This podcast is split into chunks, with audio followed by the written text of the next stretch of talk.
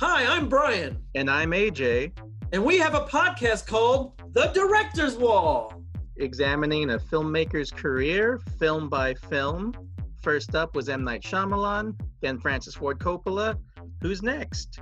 Is there anything to this whole auteur theory? Find out on The Director's Wall. subscribe via Apple Podcasts, Google Podcasts, Stitcher, or your preferred listening platform. I'm Larry Bishop, and you're listening to the World is Wrong podcast. We're here to tell you how the world is wrong. The world is wrong about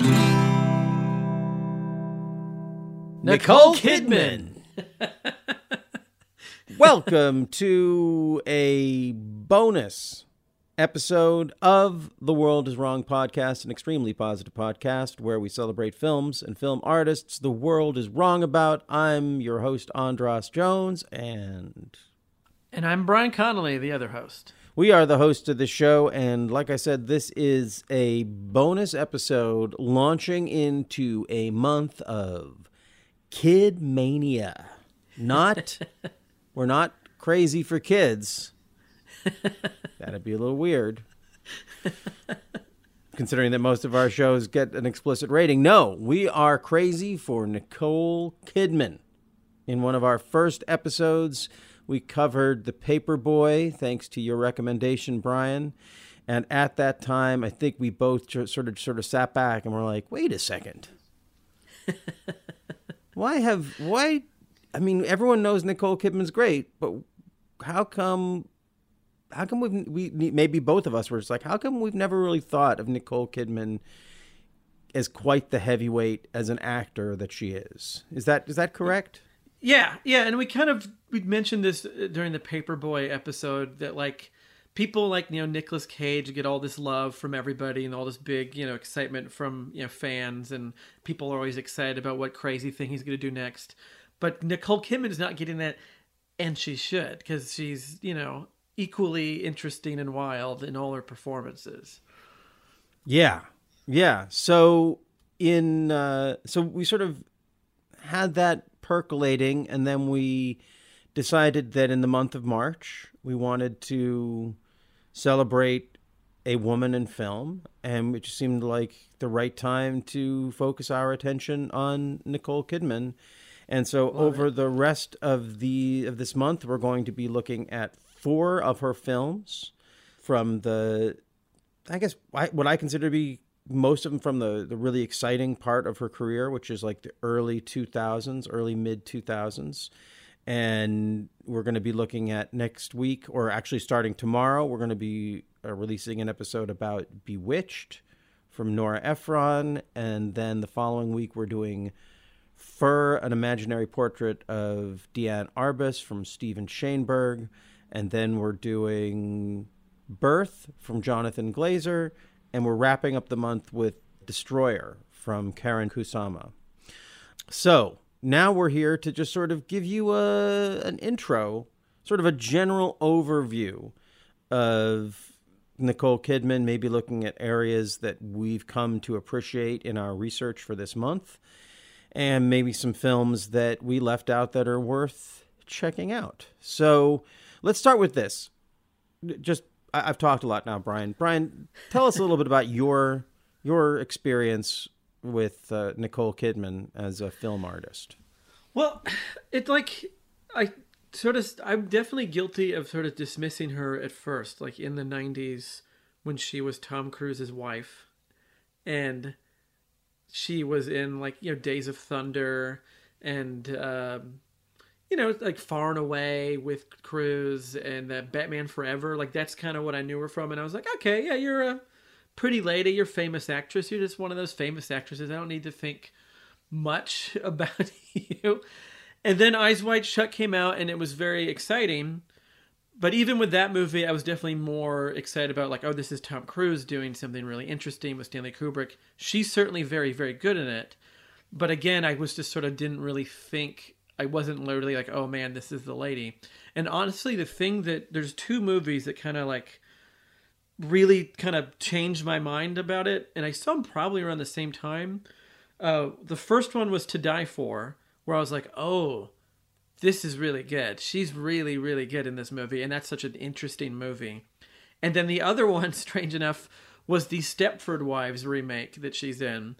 At the beginning of that movie, she has a moment that is so exciting that, and I actually the reason why I saw it is because Zach Carlson, who's co-hosting two of these episodes with you this month, called me after watching it first, and he was like, "You need to watch the Stepford Wives remake," and I'm like, "Really? Do I?" And he's like, "Yes, you do." Nicole Kidman does this thing in the first five minutes that's incredible. Like you have to see this performance, and I'm like, okay. And then I was blown away, and then I was kind of hooked after that, and was like, okay, she's amazing, and I'm gonna see everything that she does because I'm so excited about like the different things she's gonna be doing. You know. Yeah. And and then after that, did you have you felt like a, like you've followed her in a different way? Definitely. It's definitely more like when you hear that she's doing something, it's like, "Oh, what what is that going to be? That's exciting." It's not just oh, there's some big movie going on and I don't need to think about it. like it's it's uh it's it's exciting to see and it's like interesting as she gets older to see like what different things she's going to do like what cuz she's constantly challenging herself and constantly you know taking risks. And i think she'll be one of those people that's always going to do that. And it's always great when you find an actor or an actress that uh, that does that that you i don't think there's going to be any phone-ins from her ever. Don't yeah. think she's capable of it. Yeah, she is such a stealth actor. Like she's a out front star, but she's a super stealth actor. And I think that if you start to anyone who starts to really explore her work beyond just the sort of the movie star facade is going to come up against some facts that that make that clear. Um, I think two things that really just sort of opened it up for me were one, I, I think we we know this, but it's something you don't think about. Ninety percent of the time you see Nicole Kidman acting, she's doing an accent. I mean, yeah she's doing an accent that is familiar to you, so you think she's not doing an accent. And when she sounds like she really sounds, you think, oh, she's doing an Australian accent. But mostly she is she is uh, she's almost always doing an accent, which when other actors are doing accents all the time, they get credit for like, oh, well, that's acting. I I never even thought of it that way. That is so interesting. Of like, yeah, she's not from America, and most of the time she plays American, so that's like her doing. Like you try walking around all day doing like a British accent, like your throat's gonna hurt a bit. Like that's not Yeah. easy to do. to, to the point where British actors think that when you're doing an American, when actual people from Britain actually hear your voice, they think, oh, you're doing an accent when you speak in your American accent. That like I don't know anyone who's really done that. You know, so that's pretty impressive. And then the other one is she's almost always wearing a wig. Like whether or like when she's wearing a when she's a beautiful blonde wig in Bewitched, I mean blue, beautiful blonde hair in Bewitched, I, I think that's a wig.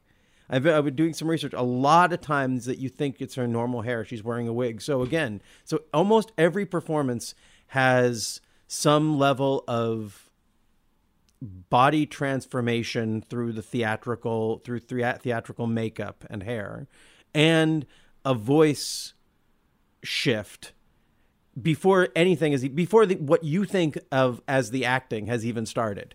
She's already made these two big changes to her her pers- who she is. And these Yeah. go by mostly invisible I, mean, I don't think i've never thought of either of these things when i'm watching her films. When i was watching to die for i didn't think oh here's this australian accent uh, australian actress doing this american accent and pulling it off. I just thought here's a great performance. But yeah, under that behind that performance is a different voice and maybe i don't know if she was doing the wig work then but uh, i think that's a that's a fun way to watch nicole kidman's work is to try and figure out is it a wig or is it her hair um, from my from my understanding a lot of times it's a wig. And Yeah. man if i was working on a film with her i would make sure i wore a wig because i'd be like she must have the best wig people in the world. I want to learn wig work. I want her to do an ex uh, like a, workshop in wig work with nicole kidman. Um it actually makes me want to go through her films and think of other like look at other actors who might be wearing wigs in her films 'cause- for that exact reason. They're like, "Eh, you get to work with. Well, I want one too. Yeah. Give me a pompadour. yeah. So, so that's one thing that's really uh, interesting and exciting about her. And this, you know, we we did the horse's mouth recently as an episode with Alec Guinness, and as I've been looking at Nicole Kidman, I feel like Alec Guinness is a really strong analog for her because so you have those two elements where she is you know, transforming her body in a character act in, in a character actor way, but that also is kind of invisible in the same way that when we first met Alec Guinness as an actor in his early roles, he was always behind a lot of makeup and transforming mm-hmm. himself. It took us a long time to see who the quote real Alec Guinness was. And even then mm-hmm. we had then and then you have to question, you know, is he is it the real Alec Guinness or is it just a more subtle characterization?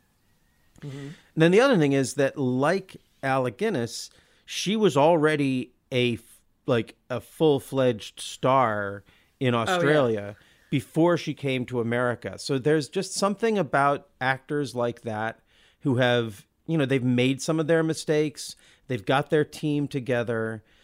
By the time they hit the U.S. market, they are you know, not only is she a really well trained actress, but she's got a really strong machine around her, mm-hmm. which I think accounts for her later career success. Like she just, at a certain point, she just has never had a false step. Like we talk about Nicole, I mean, uh, Nicolas Cage.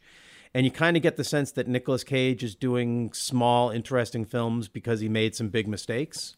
Whereas you get the sense that Nicole Kidman is doing small, interesting films because she didn't make any mistakes. She hasn't made mistakes. She could easily hop into a big movie Yeah. and then hop back to a little one because that's what she wants to do, not because it's what she has to do. You know? Yeah. But uh, yeah, she she definitely arrived fully formed. Like she, like we like I, I watched Rumble Fish yesterday for the first time, and like that's Nicolas Cage's first real role, like not counting Fast Times, where he doesn't really talk in it. And he's already fully formed in that movie. You're like, this is Nicolas Cage, and he is already thinking about the way, like he's doing what he, we love him now for back then. And Nicole Kidman's the same way. Like watching all it's like in the 80s like there's a lot of stuff nobody saw here because it's a lot of tv australian tv maybe you saw bmx bandits but she's already really like she's the best part of that movie. That's not a great movie but she's really good in it. Um and then this morning i watched dead calm per your request. You said bryan you have to watch dead calm. She's already amazing in that movie and that's like within less than the first 10 years of her career. And you're right. She's ama- that movie's amazing and she is amazing in that movie. Yeah. Yeah. Uh, and that brings us to her collaboration with uh, George Kennedy and Byron Miller. Um, who no george miller Oh. byron kennedy Sorry, ah, did I do that? I, i wish it was george kennedy uh, but I've been I've been thinking about the I've been not wanting to make that mistake so much that I just did it. George Miller and Byron Kennedy. The you know, and they're they're the the team behind Mad Max and obviously uh you know, Babe, Pig in the City. Well, by then uh Byron Kennedy had died. But uh the two of them were sort of the you know they were the big producers the big australian producers in the 80s and they recognized nicole kidman's work and collaborated on three things. One a vietnam miniseries that i haven't been able to find but that nicole kidman played a, uh, a major role in in 1987 and just to in like so in 1987 she would have been 19 years old. Uh yeah. I think 19 or 20 yeah she was born in 67 she's one year older than me and one of the things that i've been noticing when i've been watching this like even early in her career so her three films with uh, kennedy and miller were the vietnam miniseries then dead calm in 1989 and then a film called flirting in 1991, which was a really big deal in Australia. It won the their version of the Academy Award. Uh, it's a fantastic coming of age film with just a powerhouse of young uh, young versions of actresses who have gone on to be you know just world you know changing and how great they are. One is Thandie Newton, the other is uh, Naomi Watts, and you have Nicole Kidman two years after she played a very adult role in Dead Calm, coming back to play a very convincing high school teenager two years later in 1991. So already you're seeing this character actor, even as a teenager, she's already this stealth character actor. Mm-hmm. That's kind of the transformation you don't really get credit for, but you still have to work to do it. Mm-hmm. Um, now, uh, just let's gas on Dead Calm for just a little bit because you just watched it. Uh, and we're and we're definitely gonna have to say some spoilers for this movie because if you haven't seen it, pause it and watch it because like we got to talk about the amazing death scenes and impalements. so many things shooting at Billy Zane. You know, sometimes they stick to him, sometimes they don't. But what a great what a great movie. Like it's like it's so great to see like a thriller where it's just three people on a, on two different boats. They're not even all on the same boat most of the time. And you have Sam, poor Sam Neill, dealing with stress by himself on the sinking ship and then you have Billy Zane being, you know, like just menacing uh, Nicole Kidman on their boat and their dog Ben. And she's already in this movie, like she's doing that thing that I love, where she's like, it's what she's not saying, which is so much more interesting. It's like a lot of like her thinking and her like, just like the way she does emotion. She's not overdoing it, and it's like it's such such a good like you make this character so deep and so rich within 90 minutes, you know, of a thriller without knowing too much about this person. We find out some tragedy in her past, but then that's kind of it. And then like the way she figures it out, figures things out and works around dealing with Billy Zane's creepy character is so good. And she's so good in it. And like she's in my like she is the star of that movie. Like she is the person that you're really absolutely you're following. You know, it's not Sam Neill, it's her. Absolutely, yeah. No, it's a it is that was the film that really put her on the map. And I feel embarrassed because I remember reading about it when it came out and they raved about Nicole Kidman. And I was just sort of like, eh. you know, it took me a long time to really to to accept her. In between Dead Calm and Flirting is Days of Thunder, which we can talk about in a, in a bit. But I just wanted to say a couple things about Dead Calm. First of all, in my research, I found out that uh, George Miller was the second unit director on Dead Calm, which okay. explains why you have such like this is a movie that starts with a baby flying out of a window. yeah. and then ends with uh, Billy Zane uh, spoiler alerts. Okay, it ends with Billy Zane getting shot through uh, through a, a, sail. So like it, it, it's a movie that end begins and ends with projectiles going through screens. Yeah. yeah. And seeing that George Miller was the director on the second unit, I just love that like he brought this he brings a bravura to the second unit stuff yeah, that yeah. makes it that adds this other level of pulpy fun. I mean, the film isn't really fun. I mean, it's fun if you like thrillers. I mean, it's this poor woman gets and like they get put. Billy Zane is very is not very nice to these to this couple, and they've already been through a rough time before they even start on this, and you want to like them. Yeah. Even though Sam Neill is. Mm, he's got a very, very young wife. She's, you know, she's got to be 19 or 20 when she's making this movie. And, but she's, she just goes toe to toe with these two, you know, with at least one for Australia, a serious heavyweight. Like going up against with Sam Neill, and I, I don't say against, but being paired with Sam Neill at that time was kind of a big deal in world cinema, but a huge deal in Australian cinema. Mm-hmm. Um, and you can see why that launched her to one year later. She's in Days of Thunder with Tom Cruise, and they're a couple. And she goes back to do flirting but uh, um, and you haven't seen Flirting, right? Uh, I have, but it's been so long that Oh. I could not like tell you details of it. But I remember liking it. Yeah, it's a really beautiful little film. It's the kind of film that you hear about and think you should watch, and then think, oh, that's going to be boring. But then when you actually watch it, you're like, oh my god, I don't know why. Again, dead calm and flirting. If you're interested in in getting to see the birth of a great actor, I think Dead Calm and Flirting are a way better way to start your exploration of Nicole Kidman than Days of Thunder and Far and Away. Yeah, it's it's and they don't know what to do with her. You know, they're No. they were kind of using her in the way that I stupidly assumed that she was in every movie of like, okay, you can be you know this lady that's supporting like the guys who are the you know Tom Cruise and you know Michael Rooker and the you know the real stars of this movie, but you're pretty, you know, you can be in this. like we like you in this Hollywood sort of like you're a pretty actress of the moment thing.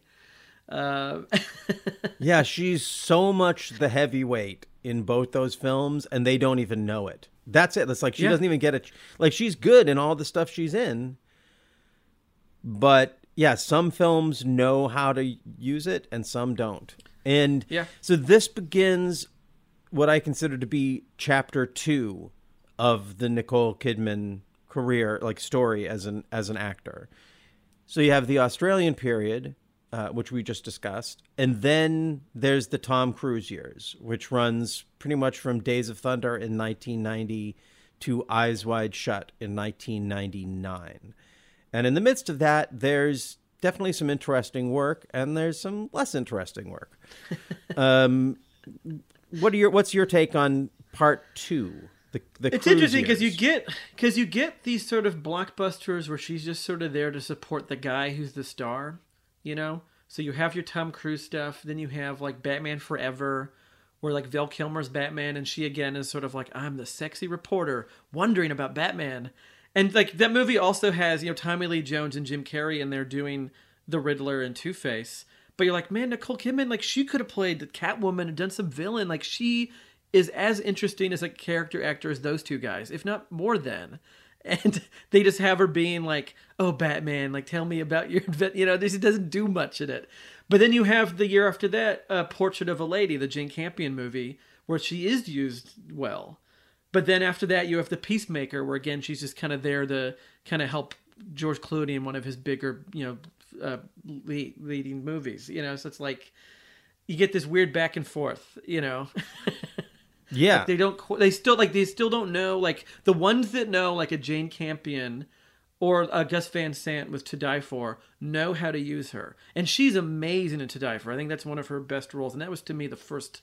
Like, oh man, she's really really good. Like that is a great character. That is a great movie. Like that is that that movie is awesome. So like the people that know, and of course these are kind of weird outsider like Gus Van Sant, this is before Good Will Hunting, before he was big. He was still kind of an indie guy. Jane Campion never has been a huge filmmaker. So like these kind of other people know how to use her, but then Hollywood just has no clue what to do with her. Yeah, I went back and watched To Die For for this. It's been a long time since I watched it, and I really got so much more out of it this time. When it first came out, it was promoted as a black comedy, and mm-hmm. I suppose it is, you know, but it's so much to me it's a it's a really haunting film. It really it stuck with me in some ways that I mean I'm st- like I'm going to be sort of processing that film psychologically for a little while afterwards cuz Yeah. yeah, it is a it's dark. I don't think that it's funny. Uh, like it's a little bit arch. It's a little bit the jokes in it. Actually, the jokes in it I find to be darker than the like they're the darkest part of it.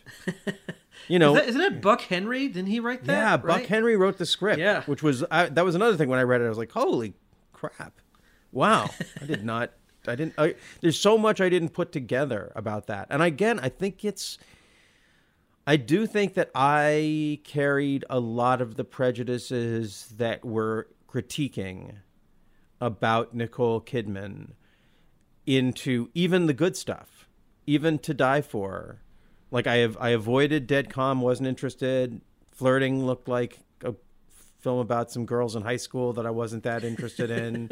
you know, all the Tom Cruise stuff, and she was uh, in all the celebrity. Like I think uh, when someone is that much of a celebrity, it's kind of it makes you less interest. It makes some people, Yeah. maybe Yeah. were those people less interested in what they're doing especially if it's sort of buried you know if the flirtings and dead calms and to die fors and portrait of a ladies are buried in batman forevers and far and aways and i didn't see, i didn't see billy bathgate did you see billy bathgate No, I've never seen that yeah, movie. I, I hear she was, you know, supposedly she was good in it. Yeah, I feel like this is the least interesting. It's weird. It's like it's the part that made her a, an international star, and I consider to be the least interesting part of her career. But even in that, she didn't really make any mistakes. You know, she made some. She she seems like someone who was willing to, you know, if someone was willing to offer her a big role and pay her some nice money to stand next to George Clooney and wear a wig and do an accent and do all this acting, but all to just look like what we thought she is, what we think she is already when we're when we're wrong, when we're the world that's wrong. Um, but I think you're right. With Eyes Wide Shut in 1999, that's the beginning of the end of the Cruise Kidman marriage and the beginning of Nicole Kidman basically owning the 21st century as probably the the the great I, I I don't know who who else could lay claim to being the great film actress or Yeah. of the 21st century so far. I just Yeah. if there's someone else out there who can Tell us. yeah, please. Then I'll see We'll do a month for them next we'll do- year, yeah. absolutely. Yeah. because holy cow, this is where it just gets exciting. And I would say that pretty much every year from 1999 until now, there's at least one Nicole Kidman film that is a absolute must see if you just love film. Now, it doesn't even have to do with like if you like Nicole Kidman. She is just doing really interesting work, and you know, and some big films that may or may not be as interesting.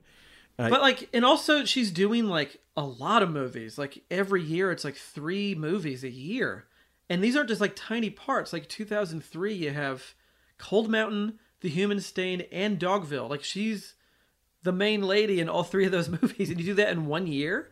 Like that's crazy, and like that's that keeps happening. Like every year, she's doing like more than one movie. Like she just, it's like it's almost like she got the bug of like, oh wait, I'm like really really good. I'm just gonna do as many movies as I can do. Let's just do it. And it just like it's it's just one interesting uh, performance after another. Yeah, that run particularly and again, this is where I see someone who by this time really had her team together. Like whoever was reading scripts for her and you know working with her like she's just kind of perfect. Eyes Wide Shut, Moulin Rouge, The Others, The Hours, and Dogville. If you want to get out from under the you know, the shadow of Tom Cruise, of being Tom Cruise's wife, uh, that's a really great way to start. I mean, Yeah, I was Moulin Rouge is it's like one of those films that is so much that it's kind of hard to take in a little bit. but when I went back and watched it purely, and I, I'm not a Baz Luhrmann hater. I think anyone who takes big swings like that, I I'm all for. And I agreed. when he nails it, like he did in Moulin Rouge, I think it's. I think it's it's almost as like I like I of course I love Stanley Kubrick and so I guess I like Eyes Wide Shut more, but watching Moulin Rouge, it's hard to say that Moulin Rouge is any less of a masterpiece of just pure filmmaking than mm-hmm. Eyes Wide Shut is. And one thing it does is it know Moulin Rouge at least knows that the star of its movie is Nicole Kidman. Yeah, and that's such a tragic character in that movie. Like that, she's so good. Oh. That movie's so that movie's so good. It is such. Like that, I was weep, Yeah. weeping by the end of that movie. Yes, and just a just a a real like a true movie star performance for the ages. Mm-hmm. Think of your favorite actor from any era of of cinema. And I'm not talking about like she has the gritty character pieces, we'll get into those, but just like a pure like I am a movie star and that's taken for granted and now let's play. And just the film like yeah. Good job, Baz Luhrmann, for knowing to choose Nicole Kidman for that because I'm sure other people would have been good. And there's no way that he could have known that that would be the launching pad for everything that came after, which is just, boy, I, you know, I just, well, she won the, the Oscar for the hours. Not one of not one of my favorite films in this list. Uh, you know, just it's it's obviously a, a good film or a great film, but not a fun film.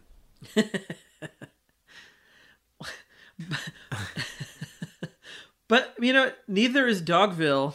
But in a way, the movie is really fun. Yes, it is. Like I love that movie. Gets me very like I get very excited watching that movie. Like I love that movie so much.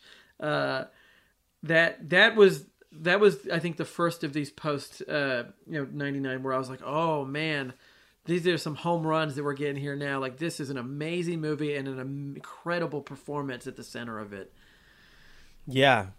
And for anyone who has avoided Dogville because they've heard that it's really harsh, I had this experience because I didn't really know anything about it except that I'd been, I, I sort of had this sort of shame or embarrassment that I knew it was something that I wanted to see, but I felt af- intimidated by it and just sort of avoided it. But for this, I knew I had to to watch it, and when it starts and you see that it's all going to be it's going to all going to happen on a set that is like a, a theatrical like a stage play Yeah. having heard that it's going to be really harsh Yeah. all of a sudden there i exhaled and was like oh i can handle the intellectual harshness of this if i don't have to watch it in a real world situation where there's real blood and real like yeah. it's all Yeah. emotional uh, and psychological violence and i can handle that so if you've been avoiding dogville because you think oh i don't want to see nicole kidman treated terribly there's something about seeing actors on stage that feels like well they're all you know it's not like they're at the at the whim of this movie. They could walk off this stage. Nicole kidman could leave the stage if she didn't want to be doing this. So she's doing this and this is all about how great an actor she is Yeah. in this Oh. amazing role. And oh my god dogville is Yeah.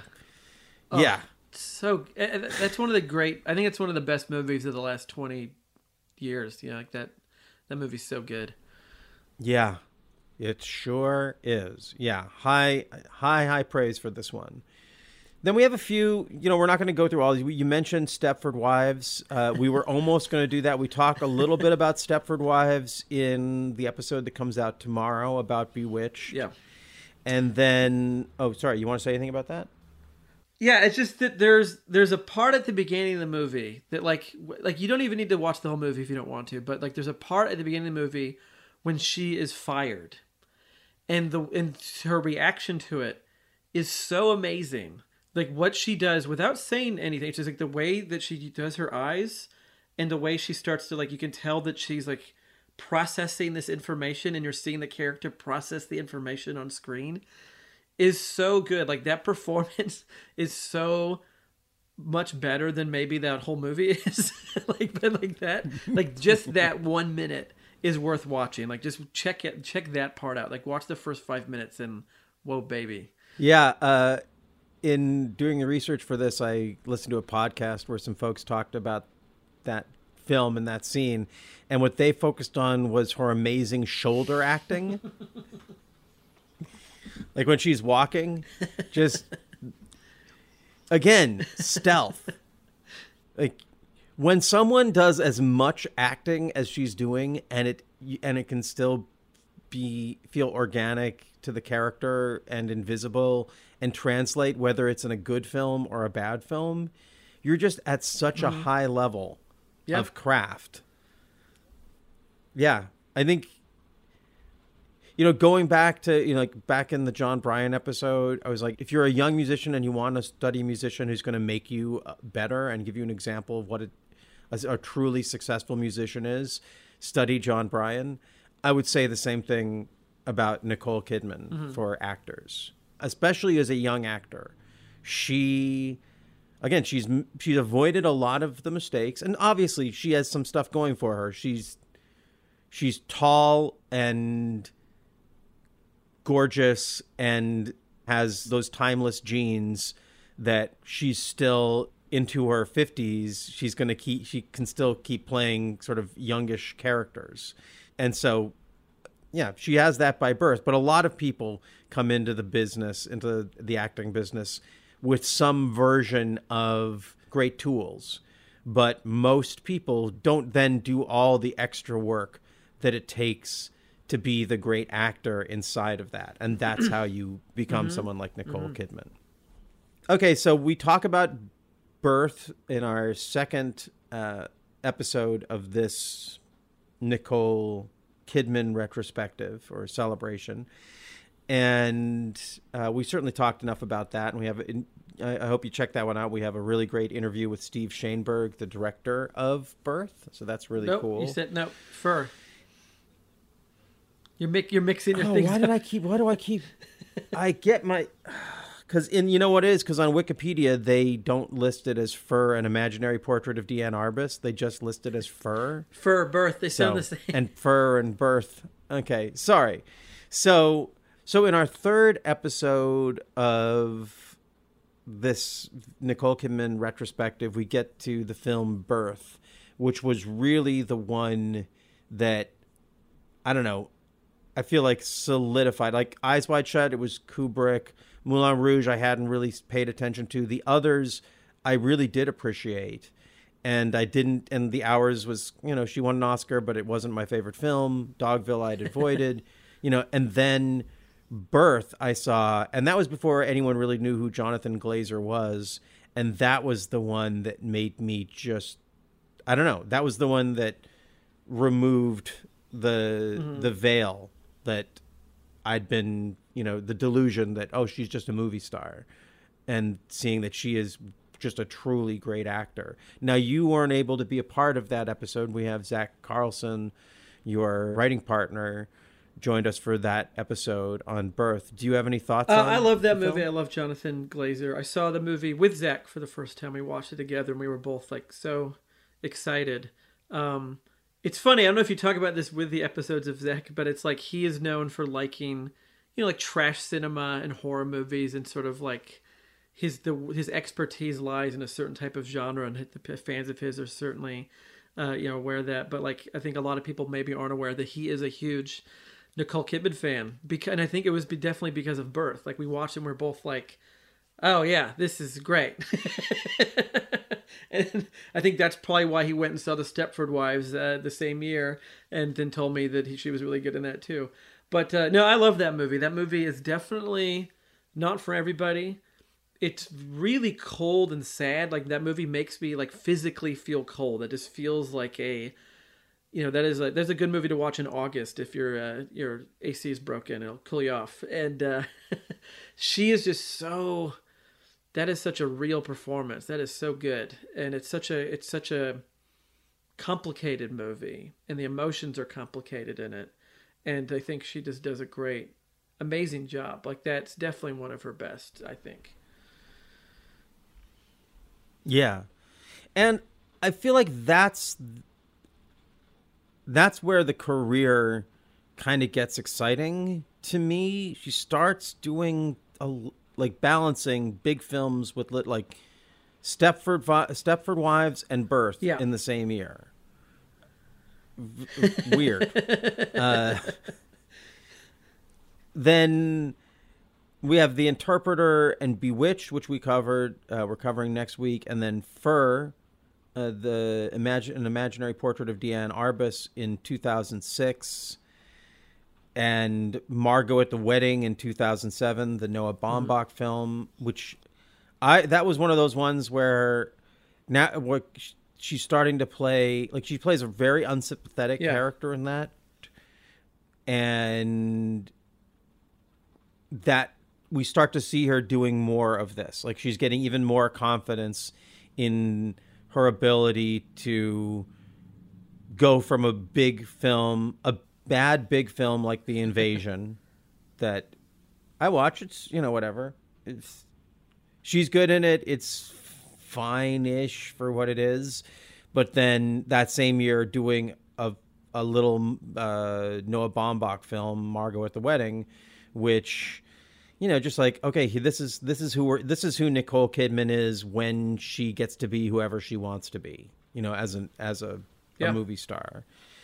We're just gonna like go through some highlights. I just want to mention a few highlights from the next ten years here that are you know that jump out to me. I I guess this is where it's like eh, we're getting that every year thing. So 2004 it's Birth, and then 2005 we have Bewitched, and 2006 we get Fur. 2007 Margot at the Wedding, and then one that got a lot of love and was directed by a director I like, John Cameron Mitchell, called Rabbit Hole. Got a lot of uh, uh, awards buzz. It's it's good, but it's a really sad and dark film. You know, just like it's not a fun film. And this is maybe something the way the world is wrong about Nicole Kidman. When she gets award, like the award buzz for her films are usually for films like The Hours or for Yeah. Rabbit Hole, and not for films like Birth or Fur, like the ones that Yeah. we're focusing on, which is I think the more interesting ones. It seems like she only gets nominated when she's suffering, when her character is suffering. Isn't that just how awards work? Isn't it just like, oh, you have a you know a, a- an infliction in this movie, we'll give you the award for being the stuttering king, but even though you're better in other movies, we'll we won't we'll ignore that. Like I feel like that's that's an Academy Award problem. They like to have like, oh, you can cry a lot and be sad, therefore you must be the best actor. Not just that you're really interesting, or you know, like it's like it's ridiculous because she's amazing like the paperboy she should have won supporting actress for that that is a fully formed character that is an amazing character Yeah. but because she's not weeping and you know being all solemn through that movie Yes. that it doesn't nobody cares Yeah. Yeah. Uh, pa- the Paperboy is so much a better like no offense to John Cameron Mitchell. I mean Rabbit Hole is a is a deeply felt film. It's clearly a labor of love, but it's not an exciting movie. The Paperboy is an exciting movie. Stoker, and from 2013, is a really exciting movie. Uh, De- Destroyer, which we get to, that's an exciting movie. It's not an exciting movie in the award sense, but we do need to give a little shout out to Trespass, where we have the Nick and Nick show. We have Nick Cage and Nick Kidman with probably you know one of my lesser my, one of my least favorite directors uh, joel schumacher. Sorry folks. I know you know uh, not to say that he hasn't made some films that i've enjoyed but in general i i don't i don't love his films that much. But boy this is a pulpy melodramatic thriller and getting to watch kidman and uh and cage yeah work together is I, I I- you got we should have covered this film. I've I, I kind of been kicking myself the whole time that we didn't cover it. I went back and watched it. It's not great. The third act is just a mess, but it doesn't matter. The, they're Yeah. they're both so great, and I I really do. I actually watching it again. I God, Nicolas Cage is great, and I know that we're here to talk about Nicole Kidman, but he's just so nuts. He's uh, but I guess you kind of see the difference. Like when Nicole, even when Nicole Kidman's being nuts, she is so much more grounded. Again, it's that Alec Guinness thing. she is always basically she's always true to the moment in the film whereas i feel like Nicolas cage is always true to the moment in his nervous system Two very different actors, you know, like they're very, very different. yeah it doesn't matter yeah. did you like trespass I do. Like it definitely, like you said, like story wise, it kind of falls apart uh, for sure, and it has this kind of straight to video quality or straight to streaming or whatever. Like it doesn't feel, it doesn't quite feel like a real movie in a way. Like it feels kind of cheap for as good of the talent that's in it, but the performances are really good. Um, definitely worth it. Yeah, yeah. So another one that I just stumbled across that I enjoyed and was kind of surprised. I didn't even uh, I wasn't planning on watching it, but The Family Fang that was directed by Jason Bateman and has Christopher Walken and uh, I forget who the other actress the actress is who's with him. Uh, maybe Bonnie Bedelia. I think it's Bonnie Bedelia. And it's about these two children of these avant-garde uh, artists from the 60s who it's kind of it kind of reminds me of Kajillionaire in the sense that you have these two parents who put in this case it's siblings through like make them be at the center of their wild art. Like mm-hmm. they'll do a thing where the two kids are playing music in Central Park, and then the father will pretend to be a stranger who comes up and just starts heckling them and yelling at them and telling, saying that they're terrible, until people start defending them, and then it becomes a fight, and they film it all, and that's his art, like this confrontational art. So it's like these two kids trying to figure out uh, how to, you know, just get their lives back from being raised by these, you know, sort of narcissistic parents. And it's the kind of film you wouldn't. I'm, I don't again, I don't think it's a, the kind of film you'd seek out or I would seek out, but uh, definitely worth a watch. I mentioned Stoker. Yeah, just see it. It's by um, what's his name? The guy who did Old Boy, Yeah. Par- Park Chan Wook, and it's the it's just uh, just a gorgeous, gorgeous film. Uh, Nicole Kidman's good in it, but it's not really about Nicole Kidman. That's the other thing. As a movie star, she has no problem being like playing lots of supporting roles. Yeah. She'll carry a film, but then she'll be in a film like Lion, where she just plays the mother of the main character. And she's still great, doing awesome character work in it, but just being a very, uh, just being a really supportive, a, a supportive movie star. Um, can you imagine if Tom Cruise was willing to be a supporting actor in as many movies as she is? He'd have such a more interesting career. no offense to Tom Cruise, I think he has a very interesting career, but I think we can see that uh, Nicole Kidman, I think she outpaced him as an actor, if not as a movie star. So let's, I want to talk about, she had a year for the ages. Like, I don't know who else has had a year like this. And for Nicole Kidman, it was 2017. Uh, In 2017, she's in two sort of big films from big directors The Beguiled from Sofia Coppola and Killing the Sacred Deer from Yorgos Lanthimos. Have you seen either of those films? I have not. It's like I'm holding on to them because I know they're going to be good. It's like you- you're you're like you're like me, where it's like I'm not worthy of these movies yet, and I got to wait for when I Yeah. know that there's a week where I've run out of really good things to watch, and like these are like sitting on that shelf waiting, so I can see something that I know is going to be uh, in- interesting and exciting. Yeah, I have the same thing. As last night, I was gonna, I was really gonna watch Killing the Sacred Deer, but it was just getting later and later, and I just thought, I'm not gonna half watch this movie. so I watched Paddington instead. But hey, she's really good in Paddington. she is very good in Paddington, and that's a fun little movie. Also, really, just a really well made uh, kids movie. Yeah. But so she, so in this year, she has two films that are so good that we've both not watched them because we know how good they are. then she has How to Talk to Girls at Parties, directed by John Cameron Mitchell. A really, I, I, a film that I liked so much more than Rabbit Hole, but is the kind of film that would not get awards. It's definitely it's like a teen movie about punks and ravers and aliens, and uh, and Nicole Kidman plays a great sort of character supporting role. But the what I think of as the two biggies from that year, she's in two series. She's in Top of the Lake, directed by Jane Campion. She's in the second season of that, in playing a really unattractive, unlikable character that is at the center of the center of the the story Mm-hmm.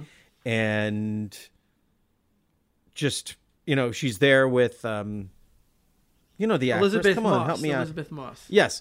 So she's there with Elisabeth Moss. It's Elisabeth Moss's show. And that's another thing about Nicole Kidman. She also has no, like, she over and over again is working with the best actresses of her generation, whether it's working with Meryl Streep or working with Elisabeth Moss, and is totally happy to play second fiddle or play the unattractive or evil smaller role.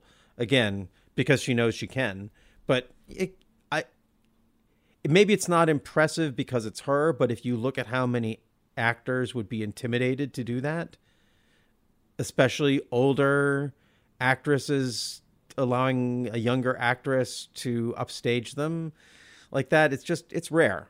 There's a lot of people who would advise against it and she doesn't care. Mm-hmm. And then the other one which i just think is maybe one of like it, i think it might be one of her greatest performances in the series big little lies.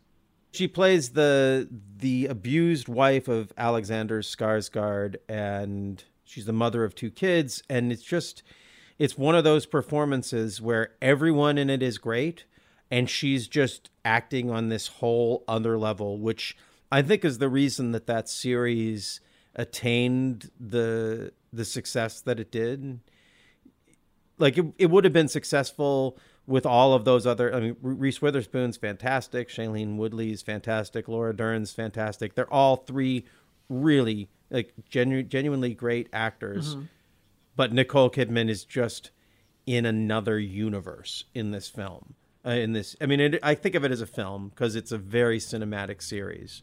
But yeah 2017 was one heck of a year for nicole kidman. I you know try and find another actor who gave us that many roles with that much range in any given year. Yeah. and it you know it means she was probably working hard in 2015 and 2016 and some things got delayed and whatnot but that's an amazing year and then she follows that up with a destroyer the following year which is where we end our month of kidmania was there anything you wanted to say about that exciting year of 2017 for nicole No, Kidman? just it's just like she's that's when she was 50, so she just turned 50 in 2017.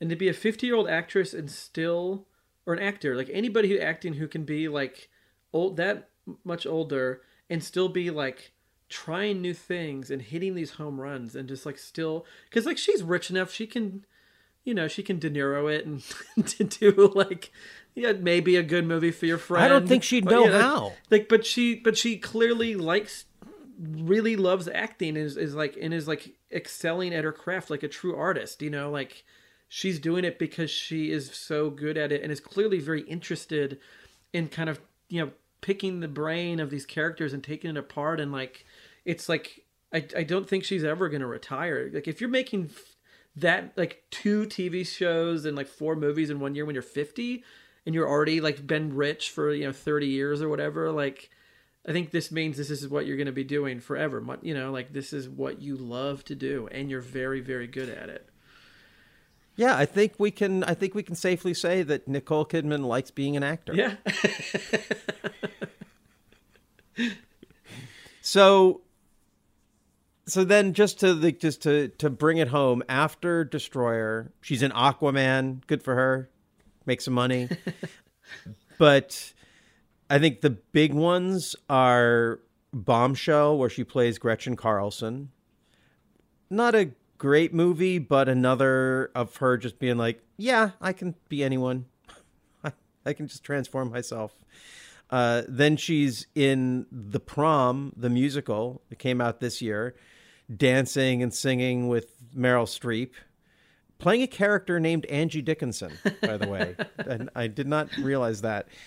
And you know, coming up, she's gonna going to be appearing in The Northman, uh, which. Are you a fan of uh, Robert Eggers? No, I've never never read anything by him. Mm. No, him. Uh, the no, not not the writer, the director, Robert Ne- Eggers, never the witch. never heard of this person. And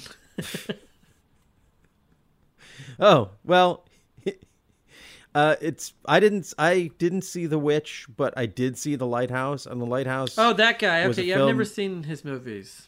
No. Yeah. Uh, the lighthouse is the lighthouse is so exciting that the idea of him doing a film with Nicole Kidman and Bjork and Willem Dafoe and Alexander Skarsgård and Ethan Hawke. Wow. Uh, it's a a miniseries based on the life of Rasputin. Okay. Come on. That's that's exciting. Okay, well, that I think that well, okay, final thoughts on Nicole Kidman in this. We were going to we were trying to do this as a short mini for half an hour and it's coming in at an hour.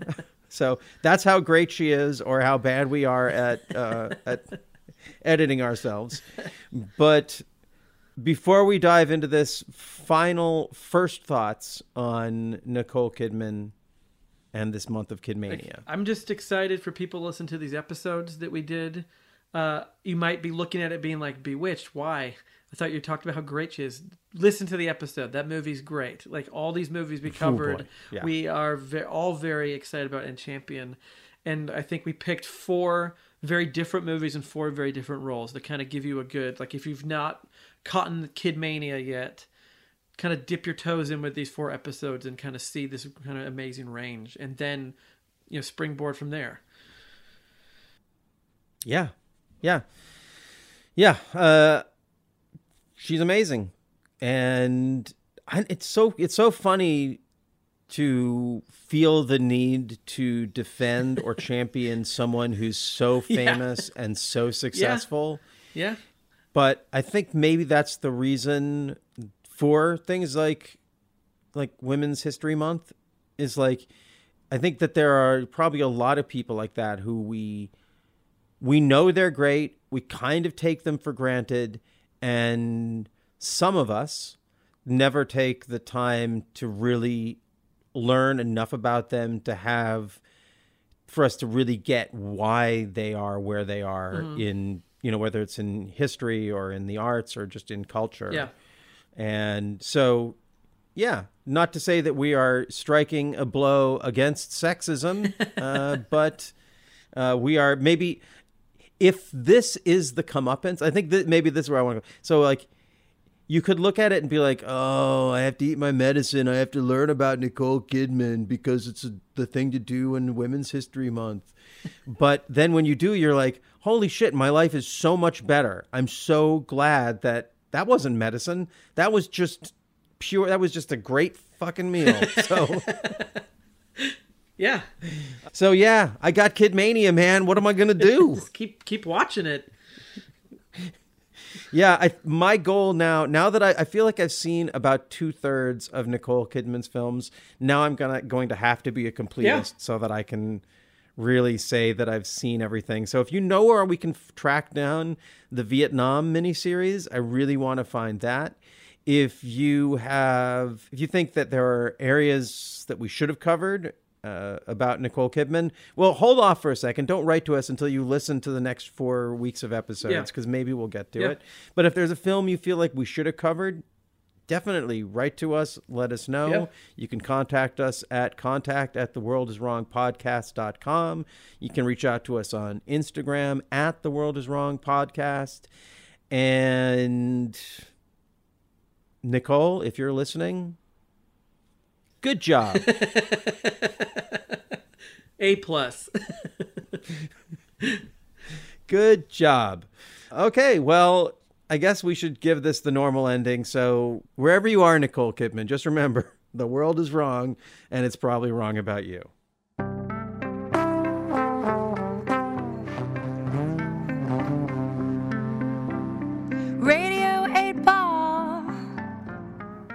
Andras here. When I'm not co hosting the World is Wrong podcast, I'm hosting and producing the Radio 8 Ball podcast, where we answer questions by picking songs at random, like picking musical tarot cards.